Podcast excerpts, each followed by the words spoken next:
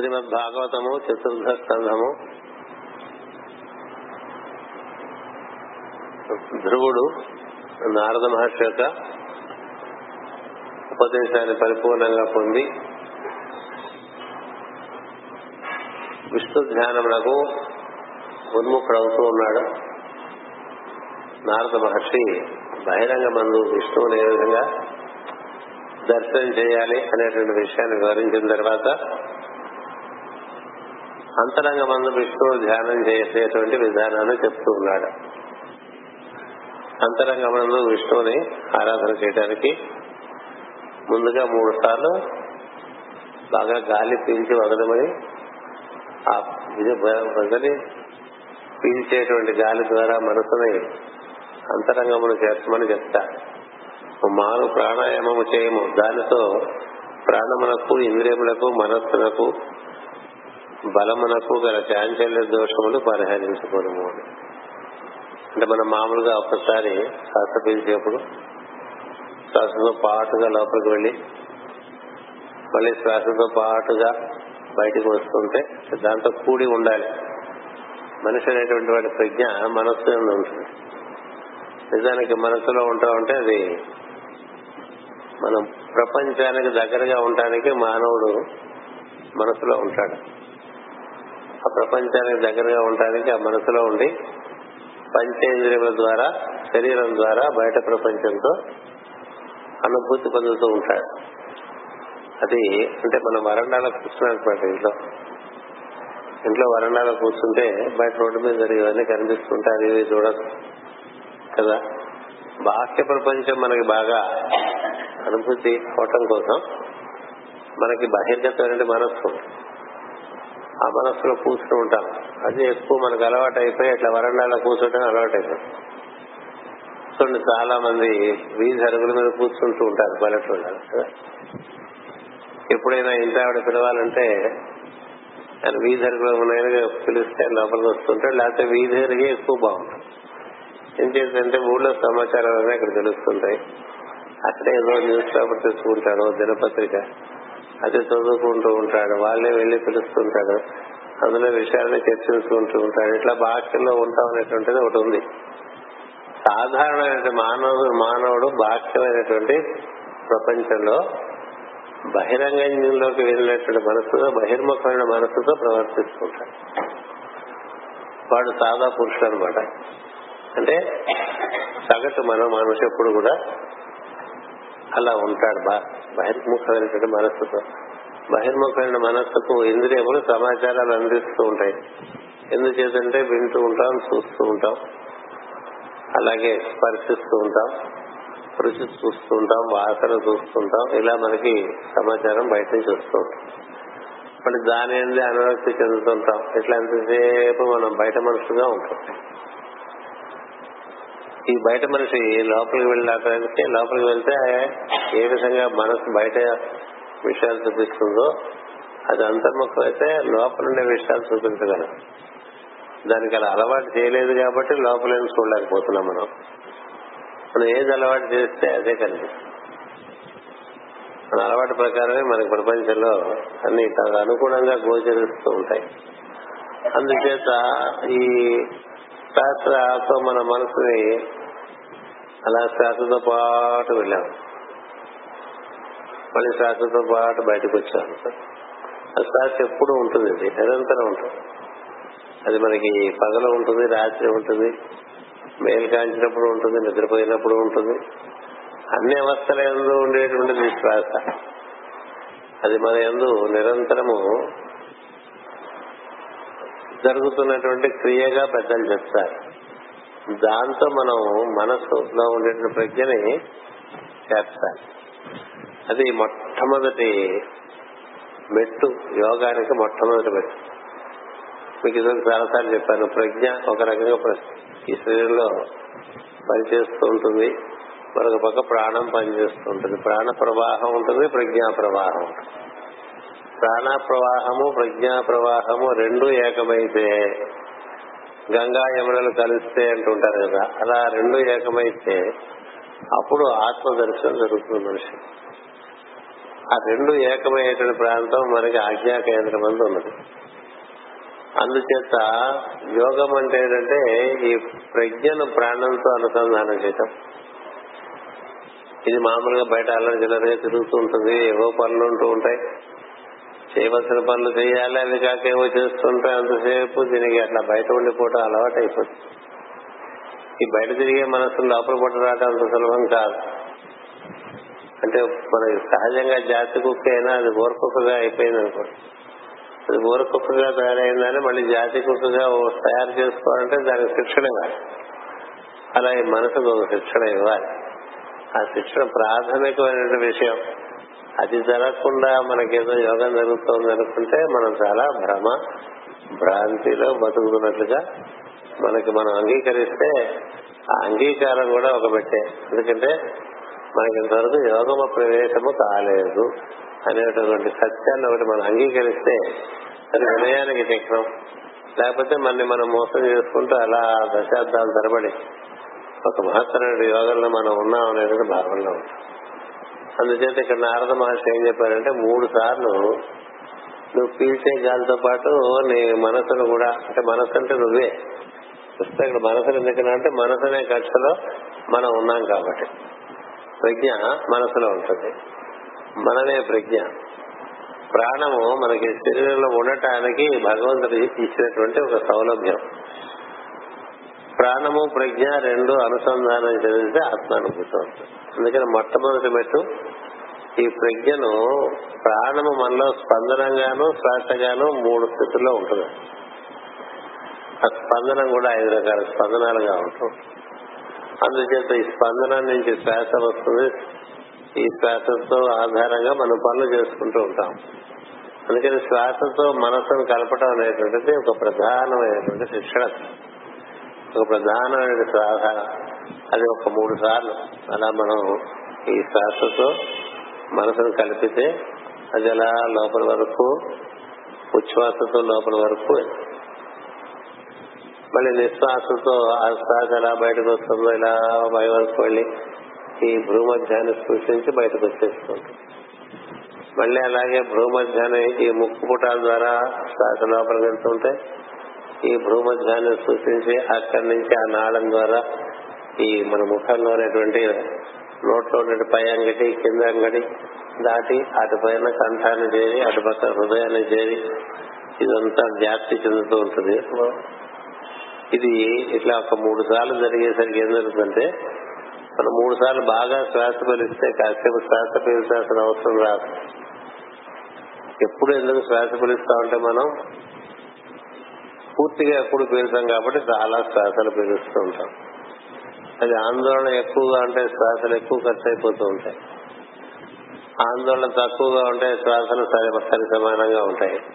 యోగాభ్యాసం చేసేటువంటి వాళ్ళకి శ్వాసలు నిమిషానికి మిగతా వాళ్ళకి జరిగే శ్వాసల కన్నా చాలా తక్కువ శ్వాసలు జరుగుతాయి. ఎంత శ్వాసలు తక్కువగా జరిగితే అన్ని శ్వాసలు మిగిలి ఉంటాయి. వాటినే హంసలు అంటూ ఉంటారు. ఎన్ని శ్వాసలు మనకి మిగిలి ఉంటే అంత ఆయుర్దాయం ఉంటుంది. మనం శ్వాసలు ఖర్చు పెట్టేసామనుకోండి ఆయుర్దాయం ఖర్చు అయిపోతుంది. అందుకని మనకి ఈ ఆవేశము, కావేశము, కోపము, ఈర్ష, అసూయ, ద్వేషము ఇవన్నీ వస్తూ ఉంటాయి కదా. రకరకాలుగా మనం అహంకార పడుతూ ఉంటాం కదా. దాంట్లోంచి మనకి అభిప్రాయాలు ఎదుర్కొంచి దురభిప్రాయాలు ఏర్పడుతూ ఉంటాయి. కోరిక కలుగుతుంది, దాని తిరగకపోతే కోపం వస్తూ ఉంటుంది, దుఃఖం వస్తూ ఉంటుంది, అసూయ వస్తుంటుంది. ఉండగా కామక్రోధ లోభమోహ మద మాత్సర్యములు అంటారు. అవన్నీ ఈ శ్వాసల్ని బాగా ఎక్కువగా ఖర్చు పెట్టేస్తాయి. అలాగే శోకము, మోహము కూడా చాలా ఖర్చు పెట్టేస్తాయి. మోహం కలిగినప్పుడల్లా గుండె ఎక్కువ కొట్టుకుంటుంది, శోకం కలిగినప్పుడు కూడా అంతే. ఈ విధంగా జరిగినప్పుడల్లా ఏం జరుగుతుందంటే శ్వాసలు ఖర్చు అయిపోతాయి, హంసలు ఖర్చు అయిపోతాయి. హంసలు ఖర్చు అయిపోతే ఇవ్వబడిన ఆయుర్దాయం కన్నా తక్కువ ఆయుర్దాయంలో వెళ్ళిపోతారు. హంసలు ఎక్కువగా ఉంచుకున్నావు అనుకో, ఉంచుకుంటే ఇవ్వబడిన ఆయుర్దాయం కన్నా ఎక్కువ. అందుకని సద్గురు ఈ మనసు శ్వాస మీద ఉంచే విషయం మీద చాలా ఎక్కువ ప్రాధాన్యత ఇస్తారు. అది ఎవరు దాని మీద ఉత్తీర్ణులు అవుతారో వాళ్ళకి క్రమంగా ఆయుర్దాయం పెరుగుతుంది. ఆయుర్దాయం పెరగాలనేటువంటి ఆశీర్వచనమే కాక ఆయుర్దాయం పెరగటానికి కావలసినటువంటి ఒక విధానాన్ని కూడా సద్గురువు ఇస్తారు. దాన్ని అనుసరించినటువంటి బుద్ధిమంతుడికి ఆయుర్దాయం పెరుగుతుంటుంది. ఎందుకంటే ఊరికి అడ్డగోలుగా శ్వాసలు ఖర్చు పెట్టేసుకోరు, ఊరికి ఎక్కువగా మాట్లాడేసినా శ్వాసలు ఖర్చు అయిపోతాయి, అక్కలేని తిరుగుళ్ళు తిరిగినా శ్వాసలు ఖర్చు అయిపోతాయి. అంచేత క్లుప్తంగా మనం చేయాల్సిన పని మాత్రం చేసుకుంటాం, మాట్లాడవలసినంత వరకే మాట్లాడు. మిగతా సమయం అంతా మనసు శ్వాస మీద పెట్టామనుకో, ఈ శ్వాస మనసుకి వేగం తగ్గిస్తుంది. మనసుకు వేగం తగ్గితే తగ్గబడినటువంటి వేగం కలిగిన మనసు శ్వాస వేగం కూడా తగ్గిస్తుంది. సమాధానం ఒకటి ఉదాహరణ ఒకటి తగ్గించుకుంటుంది. అంటే అప్పుడు వాడు చాలా ప్రశాంతంగా ఉంటాడు. ఉండటమే కాదు ఆయుర్దాయం అంటారు. ఈ రెండే కాక స్పందన తెలుస్తుంది. ఎందుకు ఈ విషయం చెప్తున్నానంటే మనకి మూడు శ్వాసలు చక్కగా మనస్సు పెట్టి మనం పీల్చి వదిలితే మనకి వెంటనే మనలో ఉండేటువంటి స్పందన మనకి ఒక రకమైనటువంటి స్పర్శనిస్తుంది. నేనున్నాను ఇక్కడ.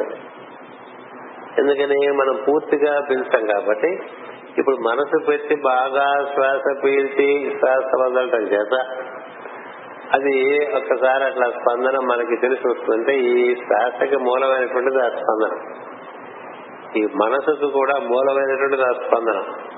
అందుచేత నారద మహర్షి ఏం చెప్పాడంటే అంతరంగం చేరటం కోసం 3 సార్లు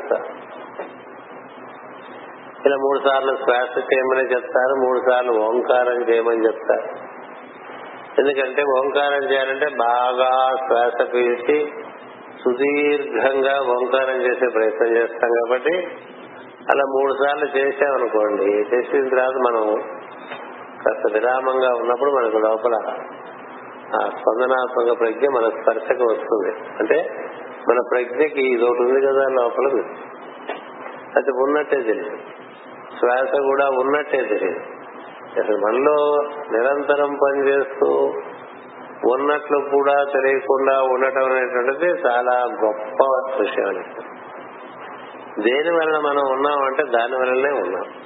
అది ఉండటం చేత మనం ఇతర ఇతర విషయములన్నీ కూడా సద్విషయములు కానీ ఇతర విషయములు కానీ అన్నిటి యందు మనం ఉద్యుక్తులై ఉండటానికి కారణం, నియోగింపబడి ఉండటానికి కారణం ఈ శ్వాస ప్రాణమే కదా. అందుచేత అది అత్యంత ప్రధానమైన విషయం. అదే కేన ఉపనిషత్తు అనే ఉపనిషత్తులో చెప్తారు, ఇంద్రియాలన్నీ నేను గొప్ప అంటే నేను గొప్పని అనుకుంటూ ఉంటే మీ అందరూ నా ఆధీనంలో ఉంటారు కాబట్టి నేను గొప్ప అంటుంది మనసు. ఇలా వాక్ కూడా చాలా చాలా గొప్ప అంటుంది. అలాగే హస్తము చాలా గొప్ప వాళ్ళ మేము, లేకపోతే మీరు పనులు ఏం చేసుకుంటారు. కాళ్ళు కూడా అట్లాగే చెప్తాయి, మలమూత్ర విసర్జన కేంద్రాలు కూడా అదే చెప్తాయి. అంటే 5 కర్మేంద్రియములు, 5 జ్ఞానేంద్రియములు, మనస్సు. ఈ 11 మాకన్నా గొప్పవాళ్ళు, మేం గొప్పవాళ్ళం అంటే మేం గొప్పవాళ్ళం అని అంటూ ఉంటే లోపల ఉన్నటువంటి జరుగుతున్నటువంటి శ్వాస క్రమంగా స్పందన ఆధారంగా జరుగుతుంటుంది. ఆ శ్వాస నవ్వుకుంటుంది, వీళ్ళు నేను ఆధారంగా వీళ్ళు ఆడుతూ ఉన్నారు ఆట, నన్ను మర్చిపోయి వాళ్ళు గొప్ప వీళ్ళు గొప్ప అనుకుంటారేమిటి, వీళ్ళకి తెలియాలని చెప్పి ఒకసారి స్పందనం ఆగుతుంది. ఆగినట్లుగా జరుగుతుంది. ఆగితే ఏమో జరుగుతుంది అని కదా, అప్పుడు అమ్మమ్మమ్మో అని ప్రతి వాళ్ళు వాళ్ళ అస్తిత్వం కోల్పోతారు. శ్వాస బాగా జరగకపోతే అస్తిత్వం పోతుండే, కన్నులు కనపడవు, చెవులు వినపడవు, ముక్కు వాసన తెలియదు, నాలుగు రుచి తెలియదు, అన్నిటికీ ఒక రకమైన తిరోధానం అయిపోయింది. ఎందుకని మూలం అది కనుక. అందుచేత ఎవరు అందరికన్నా ప్రధానం అంటే అప్పుడు తెలుస్తుంది శ్వాస. శ్వాసకు ఆధారంగా స్పందనం ప్రధానం. ఆ స్పందనము మనకి శిరస్సు నుండి పాదముల వరకు అనేక రకములుగా పనిచేస్తూ ఉంటుంది. అందుచేత ఇక్కడ మనకి యోగం అంటే ఏంటంటే ముందు ఈ బహిర్గతంగా ఉన్న మనసు అంతర్గతం కావాలి. ఒకటి అంతర్గతం అయిన తర్వాత అది తలుపులు తీసుకుని లోపలికి రావాలంటే వరండాలోంచి లోపలికి రావాలి. వరండాలోంచి లోపలికి వచ్చి ఇంకా లోపలికి వచ్చి ఇంటికి ఒక గర్భం అని ఉంటుంది, ఆ గర్భం చేరాలి. అదే హృదయంలోకి చేరటం అంటారు. చేరితే అక్కడ నీకు ఇదే స్పందన నేను ఊర్ధ్వగతికి తీసుకెళ్తూ ఉంటుంది. దాన్ని ఉదాహరణ వాయువు అంటారు. దాంతో ప్రజ్ఞ కూడి ఉంటే అది నేను ఒక గరుడ పక్షులాగా నిన్నలా ఒక్కొక్క లోకాన్ని దాటించుకుంటూ ఆజ్ఞ వరకు తీసుకెళ్తుంది. ఇలా తీసుకెళ్తే మనకు ఆజ్ఞ చేరినప్పుడు ప్రాణ స్పందనము ప్రజ్ఞ రెండు ఒకటైపోతాయి. ఒకటైపోయినప్పుడు నీకు ఆత్మదర్శనం, నీ సహజ స్థితి ఏమిటో అప్పుడు నీకు తెలుస్తుంది. అక్కడి నుంచి మనం అలా ఒక్కొక్క మెట్లు దిక్కుంటూ వచ్చేసి మనసులో కూర్చుంటాం.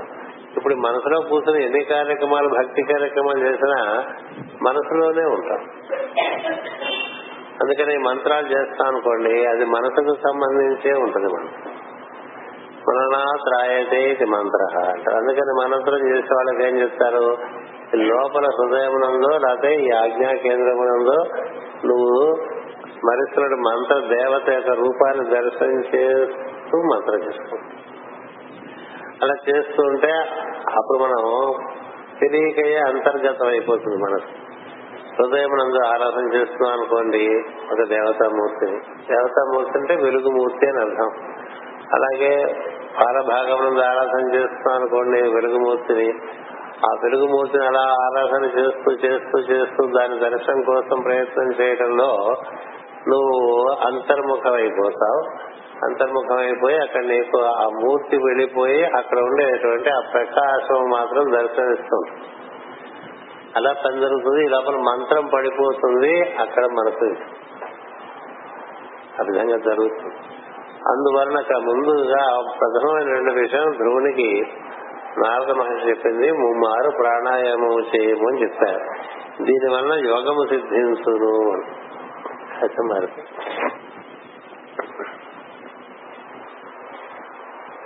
దీనివలన దానితో ప్రాణమునకు, ఇంద్రియములకు, మనస్సునకు, బలమునకు గల చాంచల్య దోషములు పరిహరించుకోవడము. ఇంకా బయట తిరగటం మానేస్తుంది. ఈ విధమైనది అంతర్ముఖంగా ఉండేటువంటి స్పందనాన్ని చేరటానికి శ్వాస పట్టుకుని మనం పనిచేసుకుంటూ ఉండటానికి సమయం పెట్టుకోవాలి. దానికి ఎంతకాలం వింటూ ఉంటామో దాన్ని చేసుకోవడానికి ఏదో సమయం పెట్టుకోవద్దు. అదే మీరు గురు పూర్ణిమ సందర్భంలో హైదరాబాద్ లో చెప్పారు నచికేత విద్య అని. అదే నచికేత విద్య. యముడు నచికేతుడికి ఆ విషయం చెప్తాడు. రోజు పొద్దున పూట, మధ్యాహ్నం పూట, రాత్రి పూట ఎలా చెప్తాడంటే ఆయన ప్రతి 8 గంటలకి చేసుకుంటాడు. ప్రతి 8 గంటలకి మనసును శ్వాస మీద నియుక్తం చేయటం, యోగం చేయటం, మనసు శ్వాసతో యోగించుట. ఎంతసేపు చేయాలి అంటే దానికి చెప్పారు ముందు 3 సార్లు చేసుకో, కొంత గ్యాప్, మళ్ళీ 3 సార్లు చేసుకో, కొంత గ్యాప్, మళ్ళీ 3 సార్లు చేసుకో, కొంత గ్యాప్. ఆ గ్యాప్ పెరుగుతూ వస్తూ ఉంటుంది. మనం బాగా చేసుకుంటూ ఆ గ్యాప్ లో స్పందన బాగా ఉంటుంది. ఆ విరామంలో స్పందనతో ఎక్కువ మనం అనుసంధానం చెందుతాం. అసలు ఏమి చేయకపోతే ఏం జరగదు కదా. అందుకని 3 సార్లు విరామం, 3 సార్లు విరామం, 3 సార్లు విరామం. అప్పటికి 9 శ్వాసలు. కొంచెం ఎక్కువ విరామం ఇవ్వు. ఎక్కువ విరామం అంటే ఏం లేదు, వీళ్ళంతసేపు స్పందన వింటూ ఉండు. మళ్ళీ గాలి పిలుద్దాం అనుకుంటే నేను మామూలుగా ఇతర సమయాల్లో గాలి పిలిచినట్టుగా కాసేపు గాలి పిలుచు. మళ్ళీ 3 సార్లు బాగా దీర్ఘంగా పిలుచుకో. దాన్ని మాస్టర్ గారు సరిగ్గా చెప్పారు, slow, soft, deep and uniform అన్నారు. Slow, soft, deep and uniform. నెమ్మదిగా పీల్చుగాలి. సాఫ్ట్ అంటే అర్థం ఏంటంటే పీల్చేప్పుడు ఈ గొంతు దగ్గర తప్పుడు చేయకూడదు. గొంతు దగ్గర పీల్చేప్పుడు కానీ వదిలేప్పుడు కానీ తప్పుడు చేస్తే నీకు అక్కడ గాలి తాకిడికి అక్కడ గొంతు ఈ పై కంఠం దగ్గర పుండు ఏర్పడచ్చు. అందుకని దాన్ని సున్నితంగా చేస్తారు. గాలి పీల్చేప్పుడు వినపడకూడదు, మనకి వినపడేట్టుగా గాలి పీల్చకూడదు ప్రాణాయామం. వదిలేప్పుడు వినపడకూడదు, మనకి వినపడకూడదు. మనకే వినపడకూడదు అంటే పక్కవాడికి అసలు వినపడదు. కాబట్టి సాధన రహస్యంగా జరుగుతుంది కదా, ఉళ్ళ వాళ్ళ కోసం కాదు కదండి సాధన. ఉళ్ళ వాళ్ళకి మనం భక్తులమా కాదా అనేది అది అసలు ఏమాత్రం రిలవెంట్ కాదు. మనకి మనం బాగుపడదాం అనుకుంటే అది విధానం. అలా 3 సార్లు పీల్చావు కాస్త విరామం, 3 సార్లు పీల్చావు కాస్త విరామం, 3 సార్లు పీల్చావు కాస్త విరామం. అక్కడ కూడా విరామం పెరుగుతూ ఉంటుంది. ఎంత పెరుగుతూ ఉంటుందంటే నువ్వు 16 మాత్రలు అంటారా, అంటే నువ్వు 16 లెక్క పెట్టేంత వరకు తీరిగా క్రమంగాదు అదంతా చూసారా సెకండ్ ముందు అది 16 సెకండ్లు జరిగేంత వరకు నీకు విరామం, పీలిచి విరామం 16, వదిలి 16, ఇట్లా పెంచుకుంటూ వెళ్తారు. సో ఈ పీల్చడం వదలడం ఒక శ్వాస బాగా జరిగిందట అంటే అది 45 నిమిషాలు ఒకసారి, 45 సెకండ్లు ఒకసారి జరుగుతుంది. మీరు మామూలుగా లెక్క వేసుకుంటే 16 సెకండ్ల నుంచి 18 సెకండ్లు. మామూలుగా శ్వాస పీల్చే సగటు మనిషికి 16 సెకండ్ల కన్నా ఉండదు పీల్చడం వదలడం. బాగా ఆదుర్దాగా ఉండేటువంటి వాడికి ఇంకా చాలా తక్కువ. అందుచేత ఇది దీని వల్ల ఏం జరుగుతుంటే తక్కువ శ్వాసలు అవుతుంటాయి. ఒకటి ఇలా 3, 3, 3, 9 శ్వాసలు అవుతాయి. అలా 3 సార్లు చేయమంటారు. చికిత్స విద్య ఇది ఏంటంటే 3 సార్లు విరామం, 3 సార్లు విరామం, 3 సార్లు విరామం. ఈ పీల్చి ఈ వదలటం ఎంత నెమ్మదిగా చేయగలిగితే అంత మంచిది. స్లో, సాఫ్ట్, తప్పుడు రాకూడదు. డీప్ అంటే ఎంత లోతుగాను గాలి పీల్చుకోగలవో అంత లోతుగాను పీల్చగల మూలాధారం వరకు వెళ్ళిపోతున్నట్టు ఊహించు. వెళ్ళదులే, గౌరవస్థానం దాటి వెళ్ళదు. కానీ నువ్వెంత బాగా పీలిస్తే అంత బాగా వదులుతావు, ఎంత బాగా గాలి పీలిస్తే అంత బాగా గాలి వదులుతాం, ఎంత బాగా మనం గాలి వదిలితే అంత అపాన వాయువు మనం వినియోగించినట్టు అవుతుంది. ప్రాణము అపానము కదా, అపానము బలంగా ఉంటే రోగాలు రావు, అపానం బలంగా లేకపోతేనే రోగాలు వస్తుంది. ఈ భాగం అంతా పెరిగిపోతూ ఉంటుంది. ఉదరము బాగా ఎందుకు పెరుగుతుందంటే అపానము బాగా బలం తగ్గిపోతుంటే ఉదరం పెరిగిపోతుంటుంది. ఈ ఉదర విధానము ఇలా ఎక్కుపెట్టిన బాణంలాగా ఉండేటువంటిది అలా సాపుగా అయిపోయి ఆ తర్వాత ఇలా దానికి తల ఇదివరకు విల్లుకి ఇలా ఉండే వీళ్ళు ఇలా అయిపోతుంది. అయిపోతే బరువు అంతా ఇక్కడికి వచ్చేస్తుంది. ఎక్కడికి? ఈ పొత్తి కడుపు వచ్చేస్తే హెర్నియా వచ్చేస్తుంది. హెర్నియా వస్తే ఆపరేషన్ చేసినా సక్సెస్ అనేది మేము గ్యారెంటీ ఇవ్వలేదు. ఎందుకు ఇన్ని బాధలు? సరిగ్గా గాలి పిలిస్తే. అందుకని అపానవాయువు బాగా మనం వదలాలంటే ప్రాణవాయువు బాగా పీలిస్తేనే అపానవాయువు వస్తుంది. అందుకని ఏం చేస్తారంటే మామూలుగా ఈ కపాల భాతి అంటారు కదా, నిశ్వాస ఎక్కువగా చేస్తూ ఉండు ఉచ్ఛ్వాస కన్నా అంటారు. నువ్వు గాలి తీసుకున్న దానికన్నా గాలి వదిలేదు ఎక్కువ చేస్తూ ఉండు. ఎందుకంటే నీకు బొజ్జ ఉంది కదా, ఎందుకలా వచ్చింది? అపాన వాయువు అంతకుముందు బాగా తక్కువగా పెంచడం వల్ల అలా బొజ్జ వచ్చేస్తూ ఉంటుంది. వచ్చేస్తే ఒక హార్బర్ అయిపోతుంది, నౌకాశ్రయం, దేనికి? రోగములకు. అక్కడికి వచ్చి రోగాలన్నీ, నౌకలన్నీ చేరినట్టుగా అన్ని రోగాలు చేరిపోతాయి. ఉదరంలోనే చేరుతాయి, ముందు చెప్తూ ఉంటాం కదా. ఆ తర్వాత పురము, హృదయంలోకి వచ్చేస్తాయి, ఉదర విధానం పైకి వచ్చేస్తాయి. ఆ పైన డబ్బులు తలకు కూడా వచ్చాయి. 3 భాగాలు శిరస్సు, పురస్సు, ఉదరం. ఎట్టి పరిస్థితుల్లోనూ కింద భాగం పెరగకుండా చూసుకోవటం అనేది యోగంలో ప్రధానం. మామూలుగా ఆరోగ్యవంతులు సింహ మధ్యములు అంటూ ఉంటారు కదా. సింహ మధ్యమ అంటే నడుం కన్నా ఛాతీ పెద్దదిగా ఉంటుంది. కొత్త ఛాతీ పెద్దదిగా ఉంటే చాలు, నడుం దానిలో చాలా అన్నగా ఉంటుంది. నడుము కన్నా ఛాతీ పెద్దదిగా ఉన్నటువంటి వాళ్ళు ప్రాణము బాగా పనిచేస్తుంటారు. యోగంతో సంబంధం లేదు. ఇప్పుడు ఈ విషయంలో ఇక్కడ రచకే విద్యలో చెప్పేది ఏంటంటే బాగా గాలి పీల్చడం, గాలిగా వదలడం. ఒకసారి కూర్చున్నప్పుడు నీకు 27 శ్వాసలు, 27 శ్వాసలు అంటే అవి 3 భాగాలుగా 9, 9, 9. ఆ 9 కూడా 3 భాగాలుగా 3, 3, 3 విధానం. ఇలా బాగా నువ్వు శ్వాస పరిపూర్ణంగా పీల్చగలిగిన వాడు అయితే ఈ 27 శ్వాసలకి నీకు 24 నిమిషాలు పడుతుంది. 27 శ్వాసలకి 24 నిమిషాలు పడుతుంది.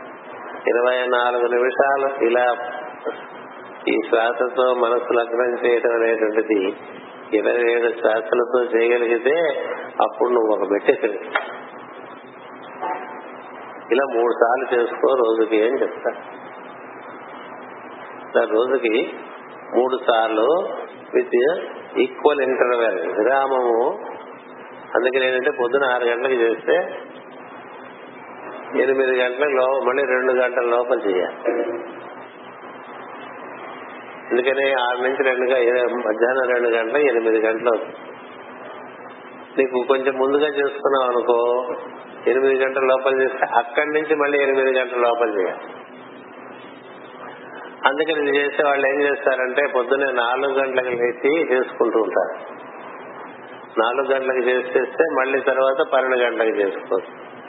12 గంటలకు చేస్తే మళ్ళీ 8 గంటలకు చేసుకోవచ్చు. రాత్రి 8 గంటలకు చేస్తే మళ్ళీ పొద్దున 4 గంటలకు చేసుకోవచ్చు. అంటే 24 గంటల్ని 3 భాగాలు చేసుకుంటారు.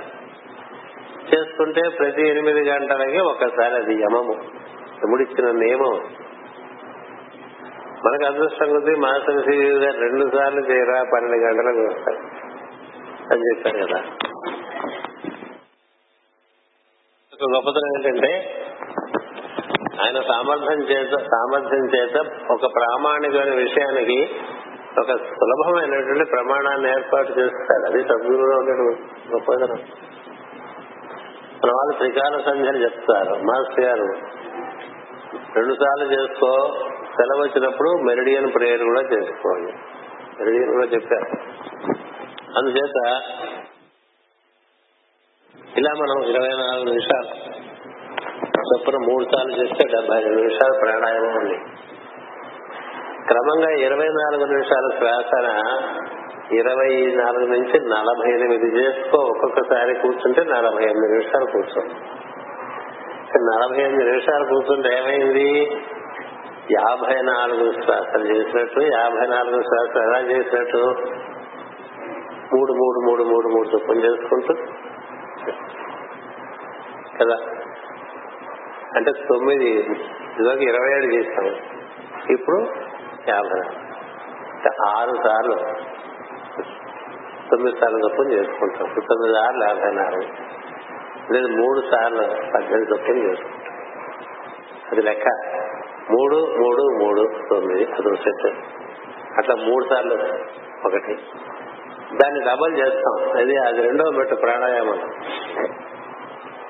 చేసుకుంటే అప్పుడు ఏమైంది? నీకు 48 నిమిషాలను చేస్తాం. 24 నిమిషాల్లో 27 శ్వాసలు చేసేవాడు 45 నిమిషాల్లో 54 శ్వాసలు. అలా 3 సార్లు చేసుకోమంటాడు యముడు. అలా 3 సార్లు చేసుకుంటే అది బాగా నీకు స్థిరపడితే ఈ 48 నిమిషాలు ఒకసారి చేసిన దాన్ని 72 చేసుకోమంటాడు. ఒకసారి 72 శ్వాసలు ఒక్కసారి 72 నిమిషాల చొప్పున ప్రాణాయామం పొద్దున, మళ్ళీ 72 నిమిషాలు సేపు ప్రాణాయామం మధ్యాహ్నం, మళ్ళీ 72 నిమిషాల పాటు ప్రాణాయామం సాయంత్రం. అది ప్రాణాయామానికి పరిపూర్ణమైనటువంటి వైజ్ఞానికమైనటువంటి విధానం అని చెప్పి స్పిరిచువల్ ఎస్ట్రాలజీలో ప్రాణాయామాన్ని ఒక పేజీ కూడా ఉండదు. అందులో మాస్టర్ రాశారు.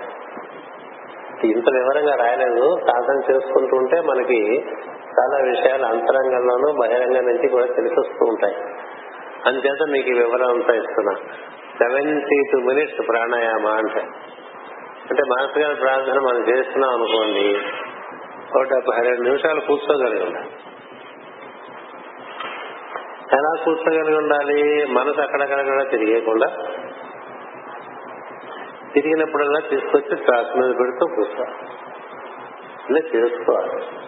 మనకి ఇప్పుడు రిటైర్ అయిన వాళ్ళకి ఎంతకన్నా పెద్ద పనులు ఉండకూడదు నా దృష్టిలో. రిటైర్ కాని వాళ్ళకంటే ఇంకేమో పనులు ఉంటాయి.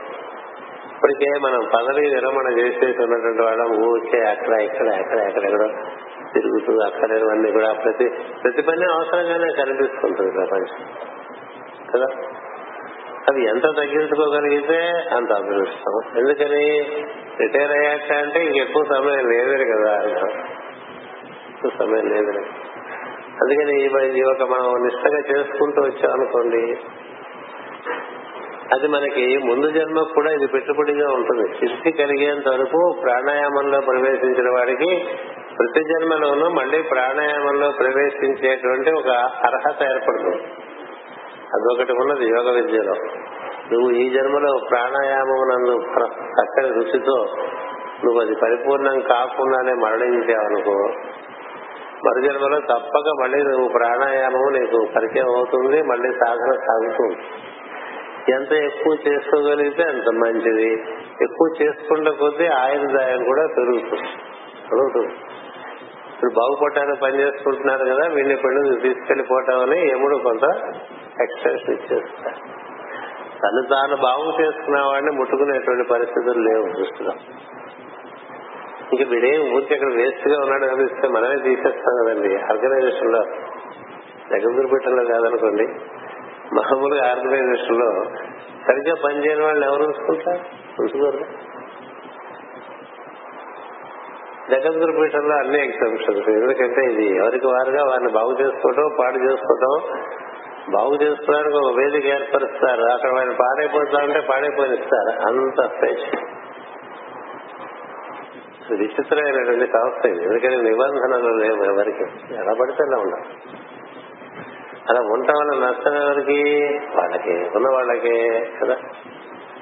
అందువల్ల సరే అది ఆ విధంగా ఉండగా మాస్టర్ సి.వి. ప్రార్థన ద్వారానే ఇప్పుడు మీకు చెప్పిన విషయాలన్నీ నేను తెలుసుకోగలిగా. పుస్తకాల్లో లేవు, చాలని చూసుకో.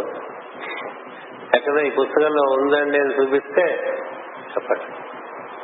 అది నాకలా తెలిసినాయే, మాస్టర్ గారి ప్రార్థన ద్వారా తెలిసిన తర్వాత నాకు ఈ విషయంలో సిద్ధి పొందిన వాళ్ళతో పరిచయం ఏర్పడటం, వాళ్ళు ఇదే విషయాన్ని అడగకుండానే చెప్పడం, చెప్పగానే మనం లోపల పొంగిపోవటం ఇలా జరుగుతుంది. ఇంచేత దానిలో ఆల్రెడీ సిద్ధి పొందిన వాళ్ళు ఇలా జరుగుతుందని చెప్తే మనకు లోపల ఆనందం వస్తుంది. మనకు ఎలాగే జరిగింది, మన మాస్టర్ చేయించారు. నేను అంతా చేస్తారని కూర్చోరా అని చెప్తే మనం కూర్చోం కదా. కూర్చోటం వల్ల కదా తెలిసింది, తెలియటం వల్ల కదా అది ధ్రువమని బయట నుంచి దాని ఎందుకు సిద్ధి పొందిన వాళ్ళ ద్వారా తెలియాలి. ఆ విధంగా మనకు జరుగుతుంది. అందుచేత ఈ లోకటన ఏమైనా జరుగుతుండో గమనించుతుండము అనేది మనకు చాలా ముఖ్యమైన విషయం. దానికి మనం సమయం బాగా ఇవ్వాలి. ఎందుచేతంటే అంతర్ముఖం కాకుండా ఏమీ లేదు, మనసు అంతర్ముఖం కాకుండా ఏం లేదు. కాబట్టి మొట్టమొదటగా యోగంలో అది ప్రధానమైన విషయంగా నారద మహర్షి ఇక్కడ ఆవిష్కరించారు. దానివల్ల మనస్సు వెనుకకు మరల్చుకును అన్నారు. ఈ ప్రయత్నం చేస్తుంటే మనసు వెనుకకు మరలుతుంది. అంటే మాటి మాటికి బజార్లోకి పోదు మనసు, బాహ్యంలోకి వెళ్ళదు. అప్పుడు లోపల పురుషోత్తముని పూజింపు. మనం పూజ చేస్తుంటాం కదా, ఏదో స్తోత్రం చేస్తుంటే లోపల దర్శనం చేస్తూ ఉండాలి. మన శిరస్సు పైనుంచి మన ఉదర విధానం కింద వరకు ఆ మూర్తిని ఇక్కడ పాదములు, మన ఉదర విధానమే పీఠికగా పెట్టుకోవాలి. ఇది దేవుని యొక్క పాదముల యొక్క పీఠికగా పెట్టుకోవాలి. నమ సర్వభూతాత్మనే విష్ణవే నమః, ఇది పీఠం సమర్పయామి అంటాం కదా. ఇలా ఇలా ఇలా చేసుకుంటున్నారు. ఇది తెలుగు చేసుకుంటారు మనసులో. అక్కడ ఒక దగ్గర రత్నమయమైన పీఠం ఆయనకు ఏర్పాటు చేసినట్టు. అదేంటది? అది పాదపీఠిక. గుర్తుపెట్టుకోండి, సింహాసనం వేరు, పాదపీఠిక వేరు. మనం ఆరాధన చేస్తున్న దేవతని కూర్చోబెడతాం. ఆసనం సమర్పయామి కదా, అవాహయామి, ఆసనం సమర్పయామి. ఆ తర్వాత పాదయోహ పాద్యం సమర్పయామి, కాళ్ళు కడిగినట్లు భావన చేయాలి. హస్తయోహ అభ్యం సమర్పయామి, చేతులు. అది కూడా ఏంటి, మనకు దరిద్రం ఏం లేదు కదా, మానసికమే కదా. మంచి బంగారు నిముతో, బాగా మెరుపుతున్న నిముతో, మంచి గంగా జలాలు అప్పుడే మానస సరోవరం తెచ్చినట్టుగా అలాంటివి తెచ్చి ఇస్తాం కదా. గంగా జలం సమానీతం ఇటు మొదలు పెడతాం కదా. వాటితో మనం కడగకూడదు, వాళ్ళ చేతి ముట్టుకోకూడదు. ఆ చేతుల మీద పోస్తే వాళ్ళు కడుక్కున్నట్టు, ఆ పాదాల మీద పోస్తే వాళ్ళు కడుక్కున్నట్టు, వాళ్ళకి మనం ఆ చెమ్మ అందిస్తే వాళ్ళు ముఖే ఆచమనీయమం సమర్ప మార్గ్యం సమర్పయామంటాం. ఆ తర్వాత కూర్చోబెట్టి ఆసనమైన తర్వాత పాదపీఠం, ఈ పాదాలు ఉంటారు పాదపీఠిక. అలాగా మన ఉదర విధానం పాదపీఠికగా అక్కడ పాదములు ఆయన ఎలా నిలబడి ఉన్నట్లుగా, నిలబడి ఉంటాలో అర్థం ఏంటంటే దేవుడు చాలా అటెంటివ్ గా ఉన్నాడు మనకి. మన అందరూ మనం కూర్చోమన్నా ఆయన నిలబడు. మీకు దర్శనాలు సినిమాల్లో చూపించినా కూడా దర్శనం ఇచ్చే దేవత కూర్చోడుగా, నిలబడే కనబడి నరుడా ఏమి నీ కోరిక అంటారా, అంతే కదా. అలా మనకి లోపల ఈ ఉదర విధానము నుండి హృదయం కేంద్రం కన్నా కొద్దిగా వచ్చాను, అక్కడ నుంచి మన శిరస్సు పై వరకు ఆ మూర్తి వ్యాప్తి చెందినట్టుగా బాగా అది ఎంత కమనీయంగా నువ్వు చిత్రిస్తుంటే అంత మంచిది. ఆ మూర్తి అది ఎంత కాంతివంతంగా చిత్రి అంటే, అందుకనే కిరీటాలు చెప్తూ ఉంటాం కదా, కింద తరగతులు అవన్నీ చెప్పారు.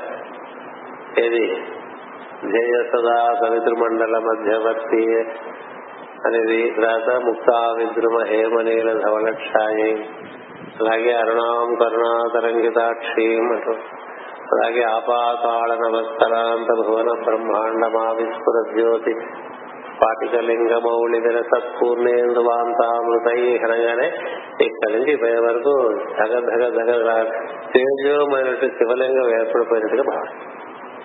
ఇలా లోపల భావన లోపల ఇది ధ్యానం అన్నాడు. అదే ధ్యానం సమర్పయామి అనగానే అక్కడ ఆయన అలా ఏర్పడినట్టుగా భావన చేస్తారు. అందుకని పూజించారు.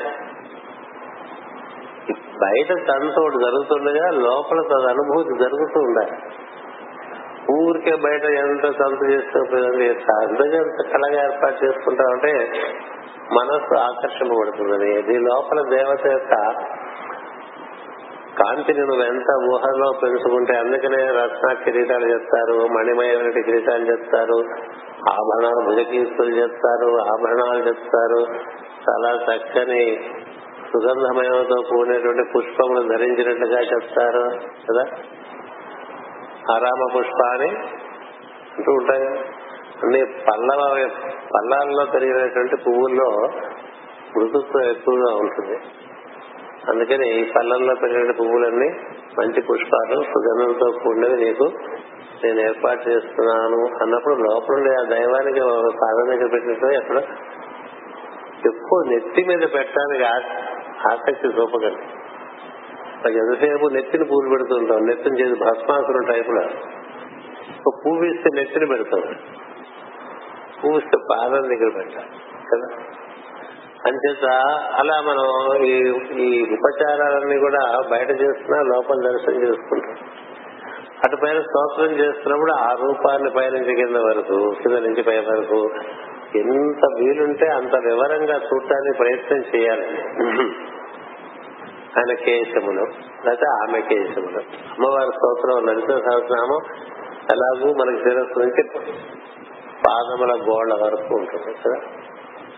కురువిందమణి శ్రేణి కనకోటీర మండిత దగ్గర నుంచి నఖ దీర్ఘతి సంచలన నమస్కర సమో గుణ సమో గుణ అంటే ఆమె పాదముల యొక్క గోర్లు నుంచి వచ్చే కాంతి వల్ల మొత్తం చుట్టుపక్కల ఎక్కడా కూడా చీకటి అనేది ఉండటానికే వీళ్ళేనంత కాంతిగా పాదముల యొక్క గోళ్లు ఉంటాయి అన్నప్పుడు నీకు ఎంతసేపు కాంతి దర్శనానికి సంబంధించే ఉంటాయి ఆరాధనలన్నీ.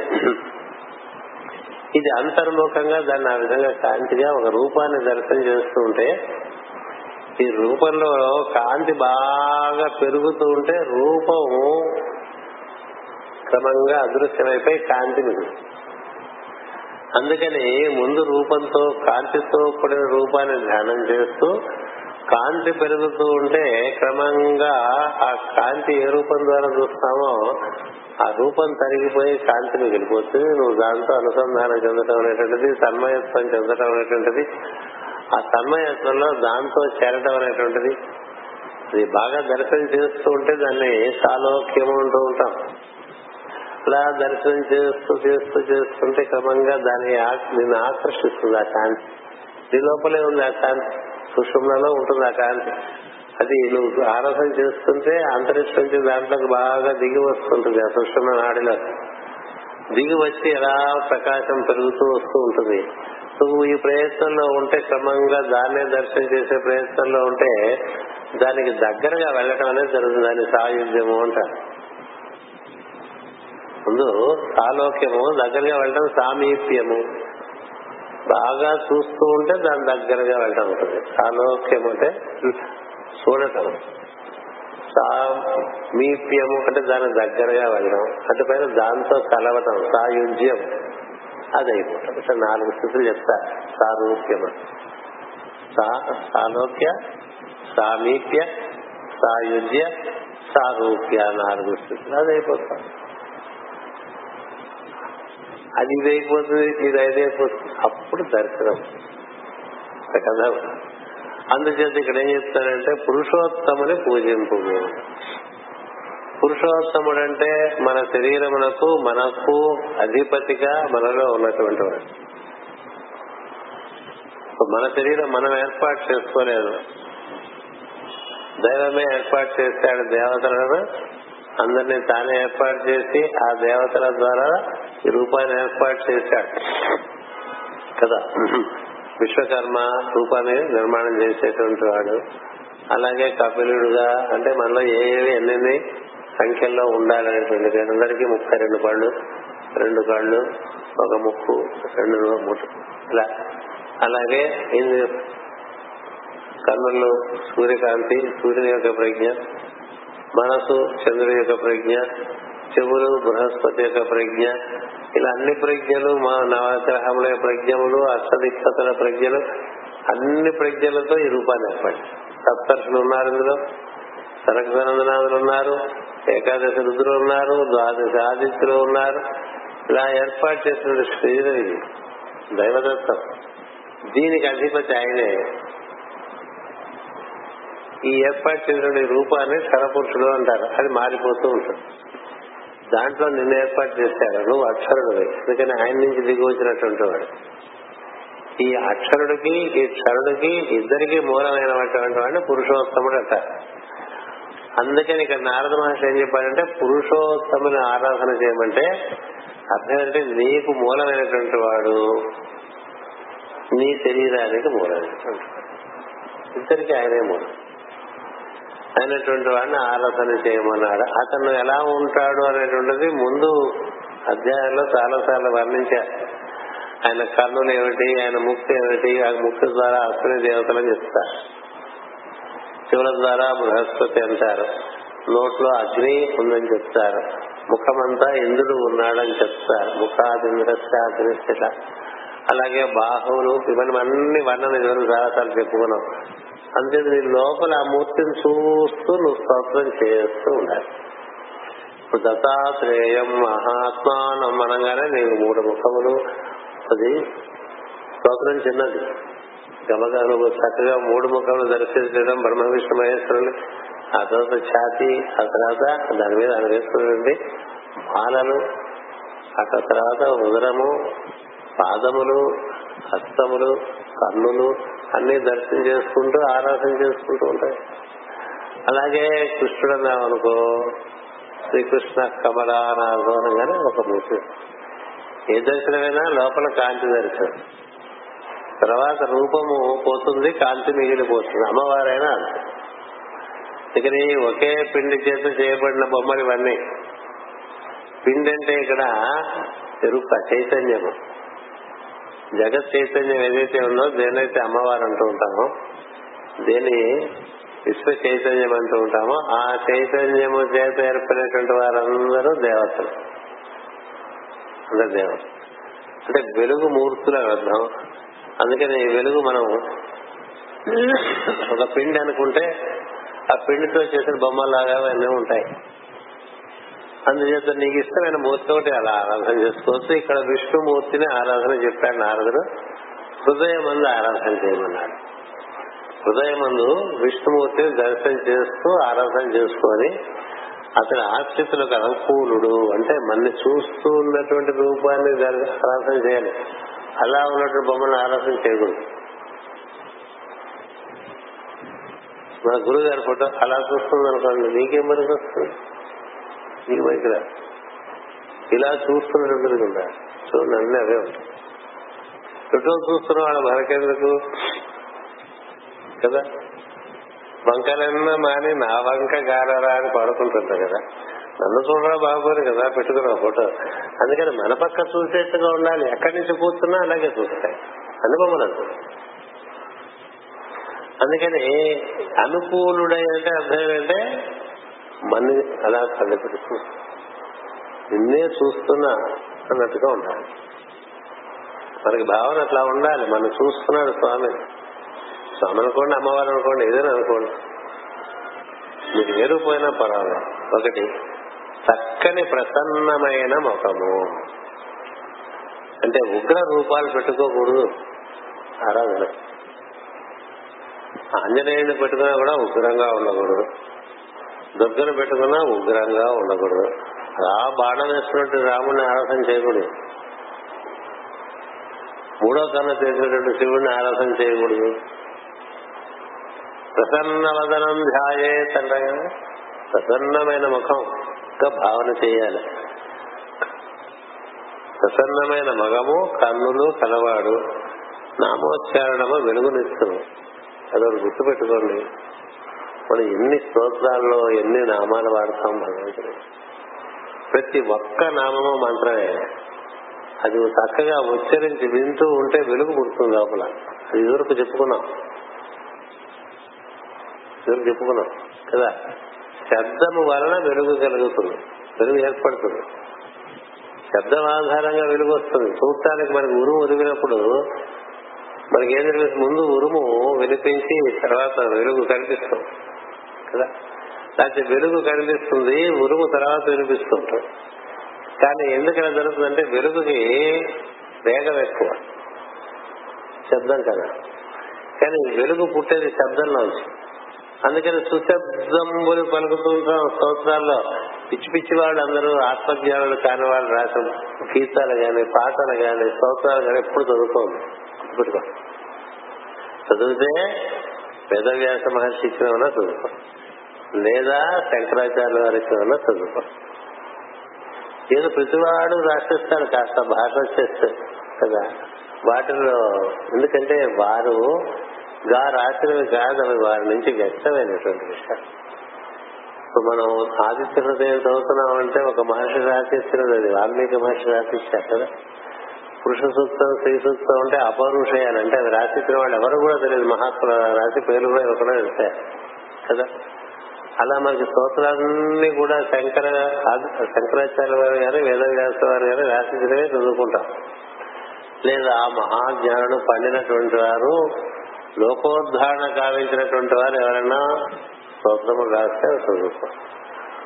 కీర్తనలు కూడా అంతే, అన్నమయ్య కీర్తన పాడినట్టు, రామదాసు కీర్తనలు పాడినట్టు, త్యాగరాజ స్వామి కీర్తనలు పాడినట్టుగా ఇంకెవరో కవిత్వం వచ్చు కదా అని రాసిన వాళ్ళ కీర్తనలు చదివితే నీకు అనుభూతి రాదు. ఎందుకంటే వాళ్ళలో లేనిది వాళ్ళు మనకు అందించలేదు. అంచేతే మనం ఏం చేస్తాం అంటే సుశబ్దంబులు పలుకుతూ ఉంటాం రోజు. మనకేం చెప్తారు తెలుసా, స్పిరిచువల్ ఎస్ట్రాలజీలో లియో అనే చాప్టర్ తీసుకుంటే రోజుకు 3 గంటల సేపు ఎలుగెత్తి పొద్దున్నే ఆరాధన చేస్తే నీ ప్రజ్ఞ చాలా శుద్ధి చెందుతుంది అని రాశారు. 3 గంటలు గంట చేయండి, 3 గంటల పాటు ఒక గంట చక్కగా శబ్దములు వింటూ చదువుకోవాలి. వినకుండా చదివితే టేప్ రికార్డు, టేప్ రికార్డులో వినేవాళ్ళు ఎవరు లేరు, అది రోజు మోగినా దానికే మెరుగురా. మనం వినటం చేత మనం వినగలం కాబట్టి అంటూ వింటూ ఉంటే వెలుగు వస్తుంది. అందువల్ల ఇప్పుడు చూడండి, నామోచ్చారణము వెలుగునిస్తున్నాము. పేరు నామం ఇచ్చాడైనా ఓం నమో భగవతే వాసుదేవాయ కదా 12 అక్షరముల మంత్రం ఇచ్చారు. ఈ 12 అక్షరములు 12 దళముల మీద ఆపాదన చేసుకుని ఆపాదించుకుని గుర్తుపెట్టుకున్న హృదయ పద్మం మనం చెప్పాను, 3 దళాలుగా 4 అరలుగా ఉంటుంది కదా. అంచేత ఓం నమో భగవతే వాసుదేవాయ అంటే మూలం నుంచి అట్లా బయట వరకు వస్తున్నట్టుగా భావం. ఓం అనేటువంటిది మూలమైనటువంటి శబ్దం. అక్కడి నుంచి ఓం నమో భగవతే వాసుదేవాయ మూడు మూడు మూడు మూడు మూడు అక్షరాలుగా 4 అరల్లో మనం ఉన్న చోటకు వచ్చేస్తూ ఉంటుంది. దైవం అని ఆ విధంగా మన వద్దకు వస్తున్నట్టుగా భావించి ధ్రువోపాఖ్యానం చెప్పినప్పుడు చెప్తాను. ఇది కథ ఉపనిషత్తులో కూడా ఇదే చెప్తా. 12 దళములందు ఉన్నట్టు 3 దళములుగా, 3 దళాలంటే మన సుసర త్రిదళం త్రిగుణాకారం అంటూ ఉంటాం కదా. అందుకని ఆ బిల్వపత్రానికి అంత విలువ.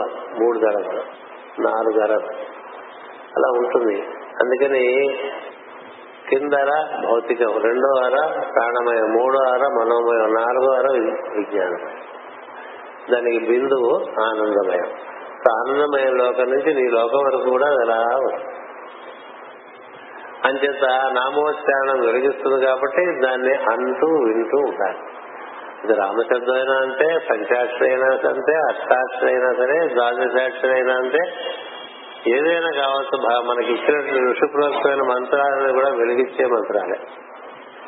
స్తోత్రాల్లో ఆ మంత్రాలే ఇచ్చారు. మనం విష్ణు సహస్రనామం చదువుకుంటే ఎన్నో నామములు మనం చదువుతాం. వాటి ఎందుకు శ్రద్ధ పెట్టి చదివితే దాని యొక్క శుద్ధి చాలా ఉంటుంది. మన శరీరంలో కల్మశాలన్నీ హరింపబడతాయి. అందుకనే తర్వాత ఉత్తర పాఠంలో అవన్నీ చేస్తుంటారు.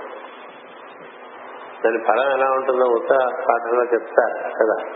ఆ ఉత్తర పాఠంలో ఫలం ఎవరికైనా అంటే ఈ నామములు అంటూ లోపల దర్శిస్తూ తను వింటూ ఉంటే ఆ శబ్దములు అట్లా పుంజాలు పుంజాలుగా ఏర్పడుతూ ఉంటే అది ఆనందంగా ఉంటుంది. వాడికి రుచి పెరుగుతూ ఉంటుంది. రుచి పెరిగితే వాటి అంటే మిగతా విషయాలు అమ్మ లవిశాస్త్రం అండి కష్టం అండి అనుకుంటే ఉండదు. బాగా లవిత రుచి పెరిగిన వాడికి అయిపోయింది అన్నట్టుగా. అలాగే విష్ణు సహస్రనామం లేదు 108 నామాలు ఇచ్చారు, లేదు 24 నామాలు ఇచ్చారు, లేదు 16 నామాలు. గణపతి షోడశైతాని నామాన్ని ఎప్పచే తుర్యాదపే అంటారు కదా. అలాగే ఓం కేశవాయ స్వాహ నారాయణాయ స్వాహ 24 నామాలు. ఇవన్నీ అంకెల్లో కూడా మహత్యాలు ఉన్నాయి. అలా ఉండగా ఇక్కడ చెప్పిన విషయం మనకి చూడండి. పురుషోత్తమని పూజించము, అతడు మనకు అనుకూలుడుగా ఉన్నట్లుగా, మన పక్క చూస్తున్నట్టుగా, ప్రసన్నమైన ముఖం కలిగి ఉన్నట్టుగా భావించము. నామోచ్చారణ వెలుగునిచ్చును. వాని కనుబొమ్మలు కోమలములైన కపోలములు ఇంద్రనీలము వంటి మేని కాంతియు ధ్యానమున కొనుము. కన్నులు బాగా చూడమన్నారు. బాగా విచ్చిన కన్నులు కదా, తామర పువ్వులాగా విచ్చిన కన్నులు కదా అంట. పద్మపత్ర విశాలాక్ష అంటాం. పద్మపత్రం బాగా విశాలంగా విచ్చుకున్నట్టుగా ఉన్నటువంటి కన్నులు అలా ఉంటుంది కదా. ఆ విధంగా ఉన్నట్టుగా భావం చేస్తూ ఇంద్రనీలము వంటి నేనే కాంతి. ఇంద్రనీలం అంటే బ్లూ, స్కై బ్లూ అంటారు. బాగా ముదురు నీలం కాదు, లేత నీలం. ఈ నేత నీలం రంగు కాంతి అన్ని కాంతులకు మూలమైనటువంటి కాంతి. అది తెలిపే లోతుగా ఉంటే నీలంగా కనిపిస్తుంది. తెలిపే లోతుగా ఉంటే నీలంగా కనిపిస్తుంది. తెలుపులో నుంచే మిగతా కాంతులన్నీ వచ్చినాయి. తెలుపుకు లోతు ఏది? నీలం. ఏది? ఇంద్రనీలం. అందుకని దాని 8వ రంగు అంట. అందుకని ఇంద్రనీల కాంతితో ఉన్నట్టుగా లోపల బాగుంటే ప్రసన్నంగా ఉంటుంది. రాత్రిపూట మీరు కనుక ఈ మామూలు విద్యుత్ దీపాలు లేని చోట వెళ్లి కూర్చుంటే ఆకాశం నుంచి వచ్చేటువంటి కాంతిని చూస్తూ ఉంటే మీకు కనిపిస్తుంది. చాలా అద్భుతంగా ఉంటుంది అక్కడ. అంచేత దాన్ని ధ్యానం చేసుకుంటూ ఉండు. అతనిని నీవలే తరుణ వయస్సు వానిగను, ఎర్రని పెదవులు కలిగిన వారిగను, కరుణా సముద్రునిగను ధ్యానింపు. అంతేకాదు పురుషార్థములకు పరమార్థముగను. అంటే మనకు ధర్మార్థ కామ మోక్షములను 4 పురుషార్థములు ఉన్నాయి. వీటికన్నిటికీ మూలమైనటువంటి వాడిగా భావం చేస్తూ వక్షస్థలం దగ్గరికి రమ్మన్నాడు. ముఖం అయిపోయిన తర్వాత వక్షస్థలం, వక్షస్థలం దగ్గర పుట్టుమసం ఉన్నట్టుగా చూడమని. శ్రీవత్సమను పుతుమత్స కలిగినట్లుగాను సుందరము సర్వలోక శరణ్యమగు మూర్తి కలవారిని మనస్సున కల్పించుకును. నువ్వు కల్పించుకోమంటున్నా, అలా ఉందని కాదు, గుర్తుపెట్టుకోను. నువ్వు అలా కలిగించకంటే మనస్సుతో నువ్వు కల్పించుకో. ఇచ్చుకోదండా ఉంటావు, మనోరూపేక్షుకోదండా పంచతన్మాత్ర సాయక అంటూ ఉంటాం. నువ్వు కళ్ళు మూసుకుని ఎలా భావిస్తే అలా కనిపిస్తూ ఉంటుందండి. ఇలా కన్నులు మూసుకుని మనం దుర్గ పర్వతం భావన చేస్తాం అనుకోండి, మనసులో దుర్గ పర్వతం చిత్రపటం కనిపిస్తుంది. ఇదివరకు చూసింది కల్పించుకోవటం ఒకటి, విన్నది కల్పన చేసుకోవటం, దాంట్లో కొంత కల్పన శక్తి పెరుగుతుంది కదా. అంచేత ఆ విధంగా చేసుకోమన్నాడు. ఇంకా కాంతి పెరగడానికి ఏం చెప్పారంటే హారములు, కిరీటము, కేయూరములు, కంకణములు ధరించి, ఇవన్నీ ఏంటంటే మనలో ధగద్ధగాయమానమైనటువంటి బాగా తొలుగుతో కూడా ధగద్ధగాయమానం అంటూ ఉంటారు. ఆ ధగద్ధగాయమానంగా వెలుగుతున్నట్టుగా ఇది మధ్య మధ్యలో అట్లా ఇక్కడ వంకీలు పెట్టుకున్నాడు, ముంచేతి ముంగులు పెట్టుకున్నాడు. అందుకనే అన్ని చెప్తుంటారు నాసాగ్రే నవమౌక్తికం కదా. 9 ముత్యాలు బాగా మెరిచేటువంటి ముక్కు దగ్గర ఉన్నాయనుకోండి, చూడంగానే మనకి ఎలా కన్నులకి కాంతి తెలుస్తుంది. అందుకనే కదా తారాకాంతి తిరస్కారి నాసాభరణ భూషిత, తారకల కాంతిని తిరస్కరించేట్టుగా ఉండే అంత కాంతివంతంగా నీ ముక్కు పొడుకుని తల్లి అంటున్నాం మనం. దురదృష్టం ఏంటంటే సంస్కృతం రాదు, స్తోత్రాలన్నీ సంస్కృతంలో ఉంటాయి, అది ఏమిటో తెలుసుకోవడానికి తిరిగిలేదు, ఇది బాధ కదా. అయితే తారాకాంతి తిరస్కారి నాద ఆభరణ భూషిత అంటే ఎలా ఉండాలి? పద్మరాగ శిలాదర్శ పరిభావి కపోలభూ, కపోలములు పద్మరాగ శిలవలే అలా పద్మరాగదర్శ అంటే బాగా చక్కని గులాబీ రంగు మనకి ముట్టుకుంటే మార్చిపోతుందేమో అన్నంత సున్నితంగా ఉంటాయి అమ్మవారి కపోల. అది ఎలా ఉంటాయంటే ఈ పెట్టుకున్నటువంటి ఈ లోలాకులు వర్ణిస్తారు, వాటి కాంతి వీటి మీద పడి ఆ కాంతి ఇక్కడ మెరుస్తూ ఉంటుంటారు. నువ్వు భావం చేసుకుంటే నీకు దర్శనం. అదే భావం లేకుండా అట్లా జడ్డిలాగా ఉన్నాం అనుకోండి, ఎంత చూసిందా? అవన్నీ ఎందుకు ఇచ్చారంటే మనం అంత భావన చేసుకుంటామని ఇచ్చారు ఇక్కడ, అదే చెప్తున్నారు ఆయన. అంచేత అలా రకరకాల చెవులకు మకరకుండలములు, ఇంత మగాయనకి చెవుల కుండలాలు ఉన్నాయండి, అది చాలా కాంతివంతం. వక్షమున కౌస్తుభము, కౌస్తుభమణి అనేటువంటిది విష్ణుమూర్తి హృదయమునందు, కృష్ణుని హృదయమునందు చెప్తారు మన చేస్తాను. అంతకుముందు శ్రీవత్సం అనేటువంటి పుట్టుమచ్చ. సో ఆ పుట్టుమచ్చ ఒక పక్క ఉంటే కౌస్తుభము ఒక పక్క, శ్రీవత్సం అనేటువంటి పుట్టుమచ్చ అమ్మవారు. శ్రీవత్స గోత్రం, శ్రీవత్స గోత్రం అంటూ ఉంటాయి కదా, అది ఒక పక్క ఉంటే దాంతో సరి సమానంగా ఇంకో పక్క కౌస్తవం అని ఇంకో పక్కన ఉంటుంది. ఏమిటంటే కౌస్తవం అని మొత్తం సమస్త జీవరాశుల ప్రజలు అందులో ఆయన సంరక్షిస్తూ ఉంటాడు. ఈ సృష్టి లయమైపోయినప్పుడు ఆ కౌస్తవం అని తను ధరించి ఉంటాడట. ఈ సృష్టి ప్రారంభించినప్పుడు అందరినీ రిలీజ్ చేసేసి అక్కడే చూసుకుంటూ ఉంటాడట జీవుల గురించి, ఏ జీవుడికి ఎక్కడ ఏ విధంగా అవసరం ఉన్నదో, అది కౌస్తవం అని. అలాంటి మణిని ధరించినట్టుగా భావన చేయమంటారు. మనకి వెంకటేశ్వర స్వామికి ఆ విధంగా ఒక 4 దగ్గరలాడుతున్నటువంటి మణులు ఆకుపచ్చతో ఉండేటువంటి ఈ ప్రాంతంలో పెట్టినట్టుగా, ఎందుకంటే భూదేవి శ్రీదేవి పెట్టి ఒక పక్క పెడితే రెండో పక్క పెడతారు అలంకారం. ఎందుకంటే ఈ వర్ణనలన్నీ పురాణాల్లో ఉన్నాయి కాబట్టి. అంచేత ఆ విధంగా కౌస్తుభము, హస్తములందు శంఖము, చక్రము, గద, పద్మము ధరించిన వాసుదేవుని రూపము స్మరింపు. పరిమళముతో నిండిన వనమాల, భావన చేసేప్పుడు ఆ వనమాల నుంచి మనకు వాసన వస్తున్నట్టుగా భావన. వనమాల అంటే తులసిమాల అని ఒక అర్థం.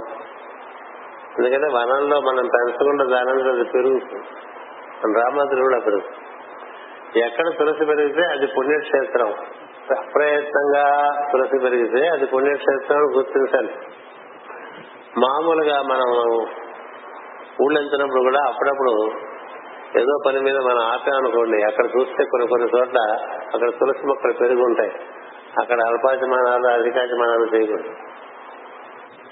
ఎంచేత అది సహజంగా పవిత్రమైన భూమి. అట్లాగే మర్రి చెట్లు మనం పెంచకుండా పెరుగుతూ ఉంటాయి. అది సహజంగా పవిత్రమైన భూమి. మర్రి, రావి, వేప ఉన్న చోట ఇలా మనకి కొన్ని పవిత్ర వృక్షాలు ఉన్నాయి. అలాగే మనకి దళములలో తులసి దళము, బిల్వ దళము. ఆయన తులసి దళం బాణం వేసుకుంటాడని చక్కని వాసన వస్తున్నట్టుగా భావం చేయమన్నాడు. అంతేకాదు భగవంతుడికి దామోదరు అనేటువంటి పేరు ఒకటి ఉన్నది. అంటే దామోదరాయ నమః అంటాం. దామోదరు అంటే బొడ్డు వరకు వనమాల పుష్పమాల ధరించిన వాడు అని అంట, బొడ్డు వరకు. అందుకని మనం దండలు వేస్తే గొప్పగా బొడ్డు దాటి కింద వరకు వేయకూడదు దండ. హారాలు వేసినా కూడా బొడ్డు దాటి కింద వరకు వేయకూడదు హారాలు. బొడ్డు దాటి కిందకి వేస్తే అవి జననేంద్రియాలని ముట్టుకున్నట్టుగా అవుతాయి. ఏం తెలుసు, ఏం తెలియదు కదా. అండి మనకి ఇక్కడ కుమారస్వామి బొమ్మ ఉంటుందండి, ఆయన చేతిలో ఆయుధం ఉందండి. ఆ ఆయుధం ఎటుపక్కుండానో తెలియదు, మనకి ఎడుగు వస్తే అది పెట్టేస్తూ ఉంటాం. అలా పెట్టకూడదు. ఆయన ఎలా పట్టుకున్నాడు ఆయుధం? పురాణాల్లో చెప్తారు, కుడి చేస్తే పట్టుకుంటాడు శక్తి ఆయుధం. మనం దాన్ని ఎడం పక్క పెట్టామనుకోండి, ఇట్లా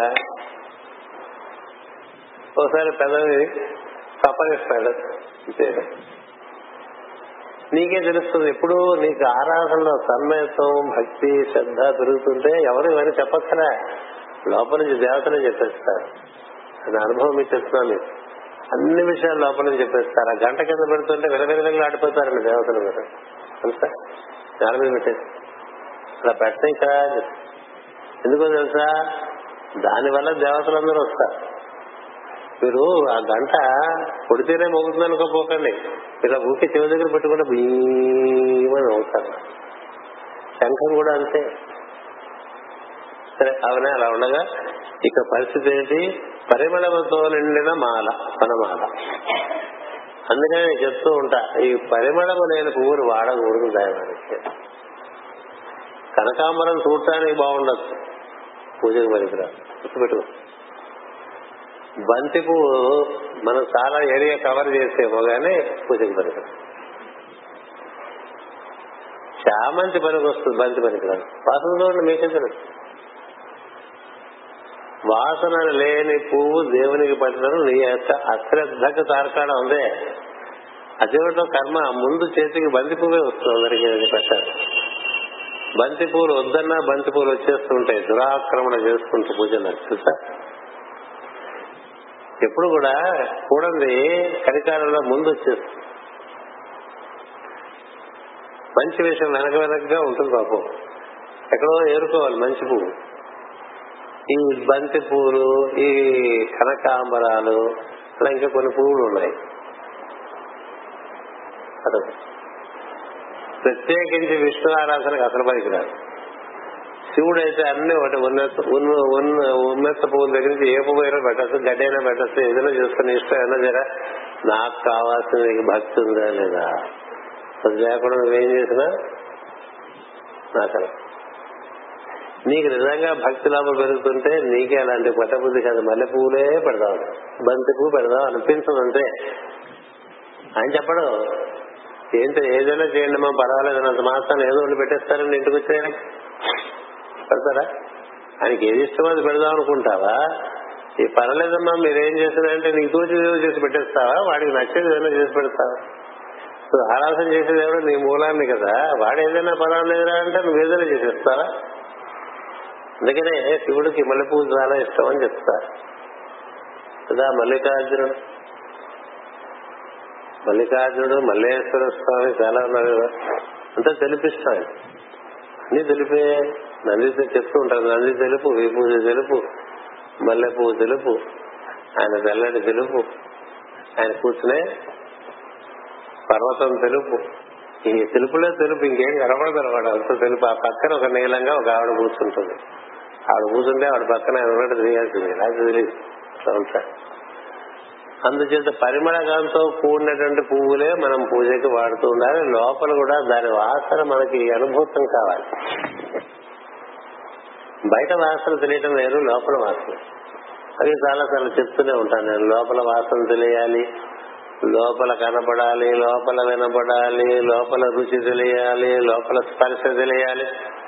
ఎందుకని బాహ్యేంద్రియములు బాహ్య విషయములు ఏ విధంగా అనుభూతినిస్తున్నాయో, నువ్వు ఎప్పుడైతే మనసు బాగా లోపల ఉంటే అంతర్ మనస్సుకి అంతరేంద్రియములు పుట్టుకొస్తాయి. అవి అంతఃకరణ శరీరంలో భాగంగా ఉండి నీకు అనుభూతినిస్తాయి. లేకపోతే నీకు కళ్ళు మూసుకుంటే అనుభూతి ఉండదు. అలాంటి అనుభూతి కలగటం కోసం నారద మహర్షి ధ్రువుడికి చెప్తున్నాడు. వీడు ఎలాంటి వాడంటే, మీరు చెప్తే అది ఎంత దుస్సాధ్యమైనా సుసాధ్యం చేయగలిగేటువంటి సంకల్పం కలవాడు ధ్రువుడు. సంకల్పం అంటే ధ్రువుడిదే. దృఢ సంకల్పం అనేది ధ్రువుడు అనేటువంటి పదం నుంచి దృఢమైనటువంటి వాడు. అందుచేత ఆ విధంగా చెప్పాడు. తర్వాత పీతాంబరము, అందరికీ పీతాంబరాలే చెప్తారు. అంటే పచ్చని కాంతి, సూర్యోదయంలో వచ్చిన కాంతి పచ్చని కాంతి, దాన్ని హిరణ్యవర్ణం అంటూ ఉంటాం. ఈ పచ్చని కాంతి మనకి ఏంటంటే అది ఆవరణగా ఉంటుంది. హిరణ్య ప్రాకారం అంటూ ఉంటాం అమ్మవారు కదా, హిరణ్య ప్రాకారం దాటితే ఇంకా శుద్ధ చేయదు. అందుకని అమ్మవారు ఇట్లా శివం మీద కూర్చున్న దాన్ని అమ్మవారిని హిరణ్య అని చెప్తారు.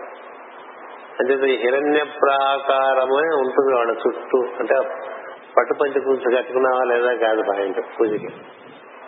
పూజకి వైజాగ్ విశాఖపట్నంలో పట్టు పంచి కట్టుకుంటే లోపలంతా బాగా ఉడికిపోయి నానా గొడవ కదా. పట్టు చీరలు పట్టు పంచలు కట్టుకునే ప్రదేశం కాదు విశాఖపట్నం. ఏవో నూలు బట్టలు వేసుకుని బతికేది తప్ప అసలు ఒంటి మీద బట్టే ఒప్పుకోదు ఈ ఊళ్ళో వాతావరణం. అంటే పీతాంబరము ధరించిన వాడిగా అంటే నీకు ఆ హిరణ్యమైనటువంటి కాంతి సూర్యోదయం ముందు వస్తుంది, సూర్యోదయం తర్వాత కాసేపు ఉంటుంది బంగారు కాంతి. దాని దర్శనం జరగటం అనేది నీ హృదయం అందు దర్శనం నీకు జరుగుతున్నట్టు లెక్క. హృదయం అందు దర్శనము ముందు బంగారు కాంతి కాదు. శ్రావణ మాసం అదే, శ్రావణ లక్ష్మి అంటే అదే.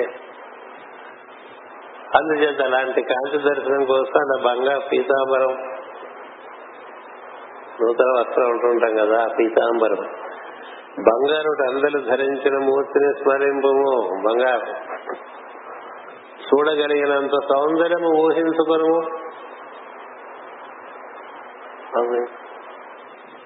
అతడు అత్యుత పోషకుడు అని ఆనందదాయకుడని జీవులచే స్తుతింపబడుతున్న వాడిని గట్టి చేసుకొనుతుండము.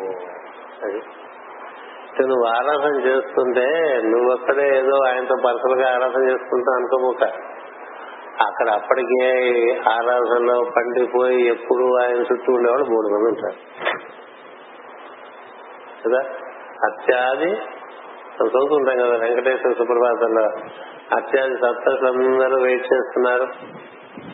ద్వారే వసంతి వరవేత్ర వతోత్తమాంగాహంట. అంటే వాళ్ళు అక్కడ కొడుతున్నారు. మరి వీళ్ళు అంతే కదా, మనకి వెంకటేశ్వర గుళ్ళో సోపుళ్ళు కొట్టుకుంటారు. అందుకని వాళ్ళు దెబ్బలు కొడుతున్నా కూడా కదలకుండా ఈ ఋషులందరూ నీ దర్శనం కోసం పొద్దున్నే వచ్చి కూర్చున్నారు. శేషాద్రి శేఖర విభో తమ సుప్రభాతం తలుపులు దేవయ్యా అని అడుగుతుంటారు. చాలా బాగుంటుంది ఆ స్తోత్రం కదా. అర్థం తెలుసుకుంటే చాలా గొప్ప, అర్థం తెలియకపోతే ఏదో మొదటి రకం. అందుచేత ఈ విధంగా ఉన్నారు కాబట్టి అక్కడ సప్తర్షులు, సనక సనందనాథులు, ఎంతో మంది ఋషులు, దేవతలు, విష్ణు ఆరాధన అంటే శివుడు బ్రహ్మను కూడా చూపించేస్తారు, నారదుడు, వీళ్ళందరూ ఆరాధన చేస్తున్న మూర్తిగా. అయినప్పటికీ నువ్వు ఆరాధన చేస్తుంటే నిన్ను అతను చూస్తున్నట్టుగా భావం చేసుకుంటూ ఈ సమూహంతో కూడిన మూర్తిగా నువ్వు భావం చేసుకో అని చెప్పి చెప్పాడు నారదుడు. ఇది ఆరాధన విధానం. ఇది మనకి క్రమంగా దీన్ని మనకి ఈ చూసే విధానం అంతా కూడా ఒక షోడశ ఉపచార పూజగా ఇచ్చారు. నిజానికి మీరు భాగవతం చదువుకుంటే చిట్ట చివరి స్కంధాల్లో చెప్తారు 108 ఉపచారాలతో కూడా పూజ. 108 ఉపచారాలు, 16 ఉపచారాలే సరిగ్గా చేయాలి. అందుకని 16 కళలు కాబట్టి ఉన్నవి 16 ఉపచారాలకి తగ్గించేశారు. అందుకని 16 ఉపచారములతో పూజ చేసుకునేప్పుడు నీకు ఈ అనుభూతి కలగటానికి ఇచ్చారు ఆ పూజ. అది మానసికంగా చేసుకుంటాడు ధ్రువుడు. ఇంకేదంటే ఆయన అరణ్యంలో కన్నులు మూసుకుని ఆ విధంగా మానసికంగా ఆ పూజ చేసుకుంటాడు. అందుకని దానికి సూచనలు ఈ విధంగా ఇచ్చాడు. ఇంకా కొన్ని సూచనలు ఉన్నాయి, అవి పై తరగతుల్లో చెప్పుకుందాం. మనం పడుకునేప్పుడు కూడా ఈ విధంగా భావం చేసుకుని పడుకోవచ్చు. పడుకునేప్పుడు కూడా మొత్తం వ్యాప్తి చెందినట్టు అది శివలింగ తేజోమైన శివలింగంగా చూసుకోవచ్చు, లేదా అలా ఉన్న విష్ణుమూర్తిని చూసుకోవచ్చు, లేదా ఒక అమ్మవారిని ఎందులా వ్యాప్తి చెందినట్టుగా చూసుకోవచ్చు. ఉదర విధానం నుండి పై భాగంతో వ్యాప్తి చెందినట్టుగా ఈ భాగమును అదంతా దైవమే, నీకు ఇష్టమైన దైవమో గురువో అక్కడ ఆవరించి ఉన్నట్టుగా భావం చేసుకుంటూ నిద్రలోకి వెళ్ళటం మంచిది పద్ధతి. అది కూడా లోపల దర్శనం చేసినట్లుగా పడుతాం. ఆ విధంగా ఆరాధన విధానం అంటే దైవానికి దగ్గర చేయడానికి మార్గాలన్నీ కూడా ఇట్లా పూజ రూపంలోనో ధ్యానం రూపంలోనో ఏదో రూపంలో అందిస్తూ ఉంటారు. దానికోసం ధ్రువోపాఖ్యాన చదువుకోవాలి. ధ్రువుడికి అయింది, ధ్రువుడికి దర్శనమైంది. దర్శనం అవడానికి ఆయన అవలంబించిన విధానం మనం తెలుసుకుని అది మనం అనుసరించడానికి ప్రయత్నించాం. అంతేత ఈ రోజున మనకి అంతర్ముఖంగా దైవం ఒక అందమైన మూర్తిని దర్శనం చేస్తూ ఆరాధన చేస్తున్న విధానం, రెండు లోపలికి వెళ్ళటం అనే విషయంతో పాటుగా మొత్తం ప్రాణాయామ ప్రక్రియ కొంత క్లుప్తంగా మీకు వివరించడం జరిగింది. వీటిని వీలు పెట్టుకుని గుర్తు పెట్టుకుని వీలునంతగా చేసుకోవడానికి ప్రయత్నం చేయండి. స్వస్తి ప్రజాభ్యః పరిపాలయంతాం న్యాయేన మార్గేణ మహీం మహేషాః గోబ్రాహ్మణేభ్యః శుభమస్తు నిత్యం. లోకాః సమస్తాః సుఖినో భవంతు. లోకాః సమస్తాః సుఖినో భవంతు. లోకాః సమస్తాః సుఖినో భవంతు. ఓం శాంతి శాంతి శాంతి.